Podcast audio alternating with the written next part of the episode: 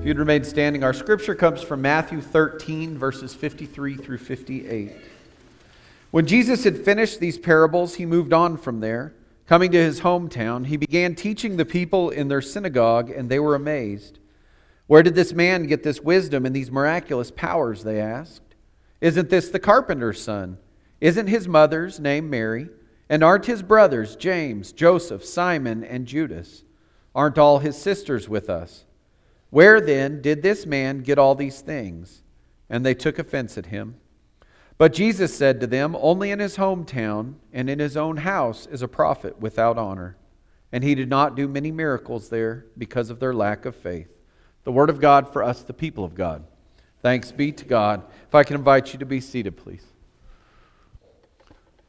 Good to be here with you all this morning on this first Sunday of Advent. Uh, last week we kicked off our sermon series for Advent where we're looking at some of the more common passages in the Gospels and those individuals that we're reading about in terms of what they tell us and what they let us know about Jesus. And so as we read these passages, I want to invite you uh, to join me in attempting to set aside your familiarity with these passages, which I know is hard because sometimes we read them so often that we feel like we know them, and so we kind of skip over parts of them. Last week, I compared reading the Gospels and these portions of the Scripture to reading some of your favorite books or book series. I have a number of books that, you know, I return to, I read fairly often, like every couple of years. And as I read these books, and more and more, I find myself skipping pages, or at least lightly skimming, parts of pages because I know what it's going to say. And when I do, sometimes I catch myself realizing that what I just skipped is something that I'm going to need later because the author references or talks about it. And I think there's a similar risk for us when it comes to reading the Bible, especially the Gospels of Jesus Christ, especially Matthew, Mark, Luke, and John. Because we can become so familiar with the parts of the story, or at least think that they're familiar, that we miss part of it, we overlook part of it, and we do so not because we're, we're you know, trying, there's nothing negative about it. We just do it because they're familiar. And because we're comfortable with them, or we think they know what they say, or at least we, we or we do know what they say. And so much like reading a, a well-read book, uh, we might find ourselves skipping passages, skipping verses that sometimes can keep us from connecting the dots. And when we read all of the scripture, we may find parts that we have not noticed before, or the Holy Spirit opens our eyes to, to something new that we've never read before, or it could be, depending of where we are in our spiritual walk and where we are in terms of, of just our faith journey, we might read it and all of a sudden see something and interpret something or, or think of something in a new way, and God will give us or open our eyes just a little bit more. So last week we spent some time reading the story of Zechariah and, Elizabeth. This is um, in Luke chapter 1. They are the parents of John the Baptist. And a quick synopsis of them they were unable to have children. Uh, Zechariah is a, t- uh, a priest in the temple, and so uh, the angel of the Lord meets him in the temple and promises him a son. Now, Zechariah's story is uh, much like most of ours because when the angel appears to him, he says, Well, how can this be? And so the angel tells him he would be unable to speak until the child is born and that what had been promised him would happen. And so the, the baby was born. His name was John. And as God instructed, as the angel told him what would happen, Zechariah's mouth was opened. God released his lips, and he was then able to praise God there with his family. And so I think from Zechariah's story, there's a couple of things that we can learn. First is that God can handle our questions and our doubts. So if you feel like God is, is calling you to do something or leading you to do something, or there is just something in your life that, that things, um, you just, there's, there's something more and you don't know what it is, and you have questions about that, I'm going to tell you now if you look at Zechariah's story, God didn't set him aside when he questioned. God still had a plan for him. God still needed him to fulfill and accomplish his plan, and so God didn't set him aside. I think the other thing that, that from Zechariah's story is that, uh, as I was thinking about it, is that in our times of silence, sometimes that's when we are able to feed, feel or find God in an even greater way. I have to think during his time of quiet, his faithfulness grew, his faith grew, his hope grew, because he knew in what was happening and he knew that God was present in his life. And so that's a couple of things that I think we can take from Zechariah's story. And so today I want to start with our scripture, and then we're going to work backwards actually, um, because our scripture is, is farther in the Gospel of Matthew. It's not the birth story of Jesus as we talk about Joseph. And so our scripture this morning comes from Matthew chapter 13. I know Matthew, uh, this portion of, of scripture in Matthew is not one that we read during the Advent season ever. And so I think it's a helpful scripture, though, if we get to thinking about the ministry of Joseph, the call of Joseph, and what God had uh, selected or chosen Joseph to do in being the father of Jesus. It gets us thinking. So let's set the stage. Uh, in Matthew 13, it's in Matthew's gospel. And uh, in Matthew 13, Jesus has begun his ministry. Uh, his ministry is picking up steam. And what I mean by that is that Jesus is changing lives. Crowds are, are beginning to gather wherever he stops with the disciples, others are following him. People are talking about him. And they're sharing what they have heard, what they have seen, and what they have witnessed him do. And so, as Jesus' ministry is growing in a good way, we also have to remember that that means the way that he is challenging the religious authorities and he's challenging the idea of a faithful life as what you do in the temple instead of what God does in your heart is really pushing the establishment. Because he's teaching and he's preaching and he's proclaiming a, a kingdom that's like no, none other, which is God's kingdom. And so in Matthew 13, you can go look, and Jesus has, has just preached a, ser- a series of sermons where he's used parables. Many of these parables you and I are familiar with. They're the wheat and the weeds, of mustard seeds and of yeast, of a hidden treasure and a pearl. And then Matthew writes after he had finished teaching these things, he heads to his hometown of Nazareth. And so Matthew says, coming to his hometown, he began teaching the people in the synagogue, and they were amazed. Where did this man get his wisdom? and these miraculous powers? They asked. Isn't this the carpenter's son? Isn't his mother's name Mary? And aren't his brothers James, Joseph, Simon, and Judas? Aren't all his sisters with us? Where then did this man get all these things? And they took offense at him. Well, so I think there's some interesting things that we can take from Jesus' experience in the synagogue of Nazareth that we can apply to Joseph and we can apply to who Jesus was. I think the first thing we can take is, is the fact that they are questioning how Jesus can, can be teaching in the synagogue. How are you the one performing miracles? How are you the one doing these things? Why are all these other people following you and listening you? Obviously, they've heard of what's happened, right? Obviously, they've heard of what Jesus has done in these other communities. They have heard of, of the people whose lives he has changed. And so, as they're questioning who Jesus is, you'll notice they didn't do anything. Is he listed by name at all? No. Who do they refer to him as? It says, Who is this man that's teaching us these things? Isn't this the carpenter's son? And so they identify Jesus not by who he was and what God has done, or what God is doing in him, and what he is doing is God himself walking amongst the people. But they identify Jesus by who? By being Joseph's son. And then they identify, they say, well, isn't this his mother Mary? Isn't this his sisters? Aren't these his brothers? What does that tell us? I think the first thing that that tells us is that uh, we can get a picture of Jesus' childhood in Nazareth and we could see that it was normal. I mean, he went to the temple when he was 12 and stayed in the temple. And when Mary and Joseph went to travel back to Galilee uh, and they couldn't find him after three days' journey, and they went back and he was sitting in the temple talking with the rabbis. But I think it tells us in Nazareth what? Is that Jesus was just Jesus. And I think that what it can also show us is that Joseph lived fully into the role that God had given him or chosen him to be, which was to be the earthly father of Jesus himself. I think this means that, that Jesus was raised like his brothers that are listed in the Gospel of Matthew. I think that Jesus was raised alongside his sisters that Matthew lists as well. And I think it gives us an indicator because he is identified in Nazareth, not by what he has done, not by who he is, but by his Father. And I think this is important. It's important for us today to be able to say that we know that what the Gospels tell us is true about Jesus. I think it's important for us to know because throughout history in the church, there have been others who have attempted to fill in the blanks when it comes to the childhood of Jesus and to these unexplainable or, or unlisted times in his life that we don't really know much about.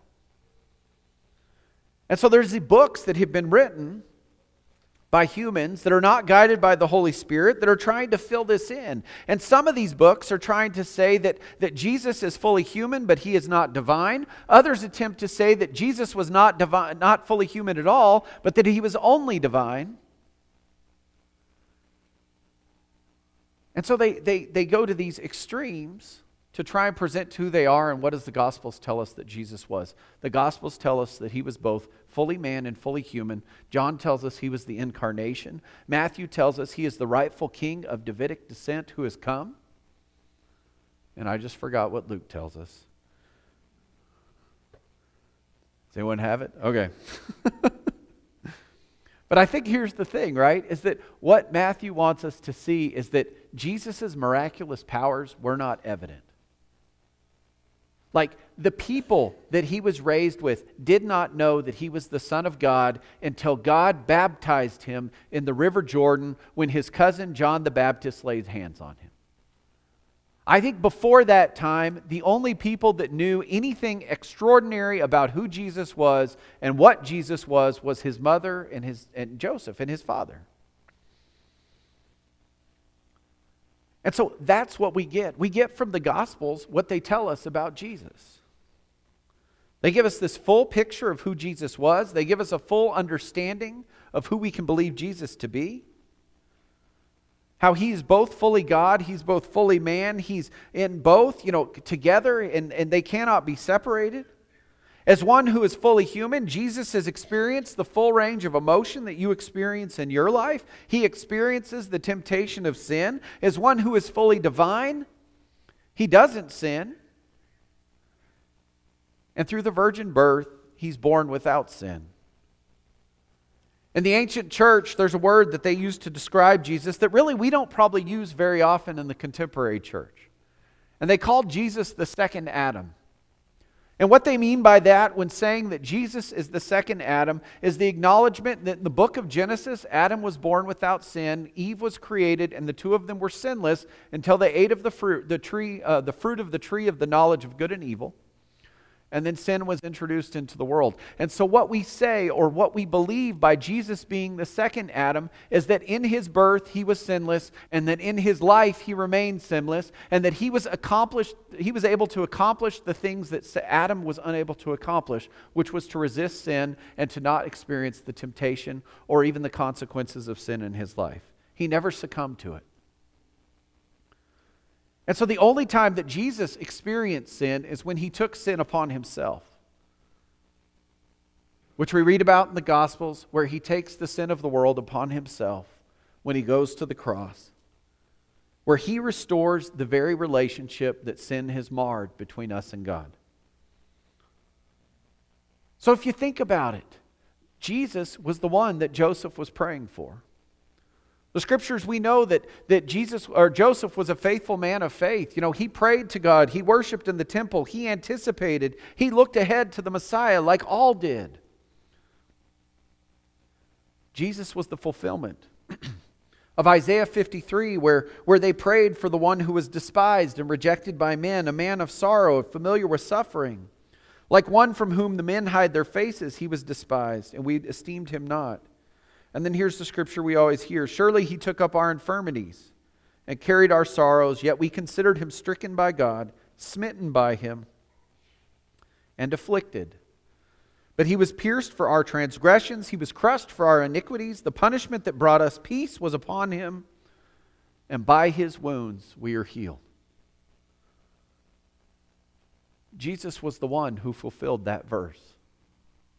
Or you could look at Isaiah chapter 7, where uh, it says, Therefore the Lord himself will give you a sign. The virgin will be with child and will give birth to a son and we will call him Emmanuel, or God with us. Jesus is the one who in Isaiah 9 would sit on King David's throne and who would reign over the kingdom of David himself because of Joseph.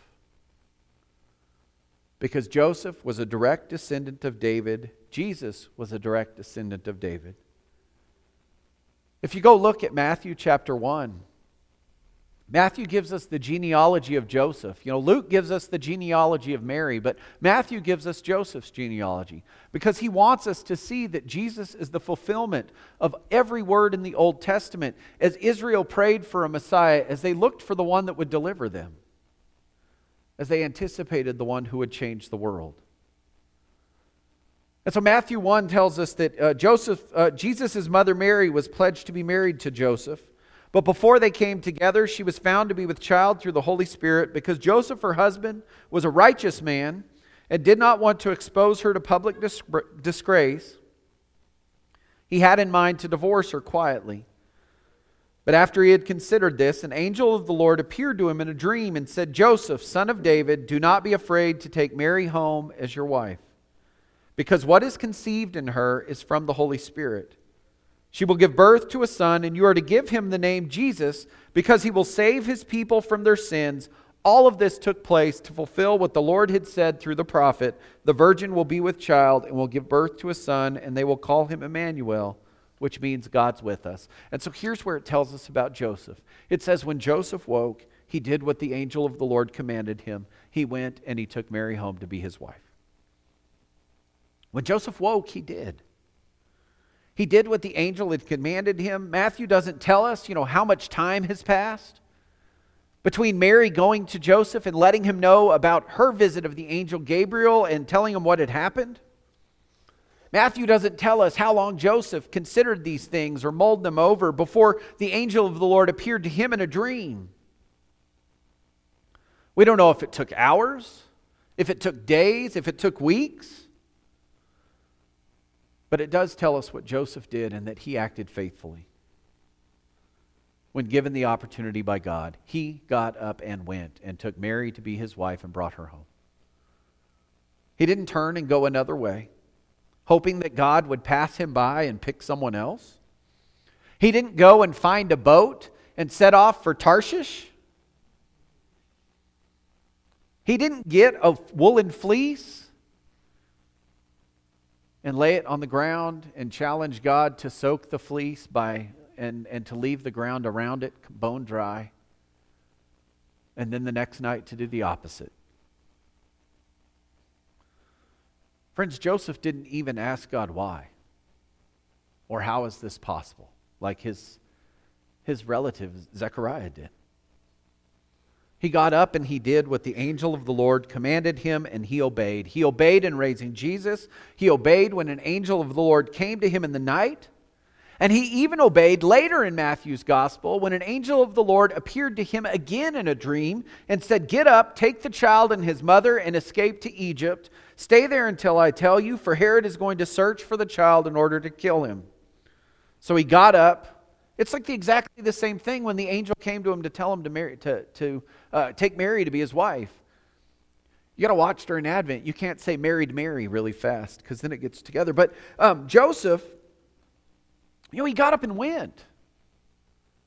And he did that. And then later, we're able to see in the scripture where another scripture is fulfilled. It says, And so that uh, so was fulfilled what the Lord had said through the prophet, Out of Egypt I called my son. And then a third time, Joseph got up and went. It says, When Herod died, an angel of the Lord appeared in a dream to Joseph in Egypt and said, Get up, take the child and his mother, and go to the land of Israel, for those who are trying to take the child's life are dead. And it just says, So Joseph got up, took the child and his mother, and he went back to the land of Israel. Friends, he got up and he responded with the, by, by the word of God as we are invited to do in terms of living our life with faith and by doing and by acting. He did not pause, he did not question, he did not try to avoid what God was calling him to do. I feel like he was able to, to be the earthly of father of Jesus, even without fully understanding what that would mean. And he did so faithfully. By teaching Jesus to pray, by reciting the Torah to him, by teaching him the skills needed to be a carpenter, and by doing the other things that, that God that he would have done as a father. But I also think that we can look to Joseph and we can see how he acted. How in faith God invites us to act, and how in faith God needs us to just get up and go. Because every time the angel of the Lord appeared to him, what does it say he did? It says he woke, he got the child and his mother, and he went. He woke, he went, he got Mary and brought her home to be his wife. He woke. And God worked in his life in ways that he had never imagined. And I think for us, the promise in that is that whenever we work or whenever we step forward in faith in terms of what God wants for us, God is there with us. And He equips us and He enables us and He meets us wherever we are at so that we can accomplish the things that are of Him and the things that are for Him, especially as we prepare the way in this season.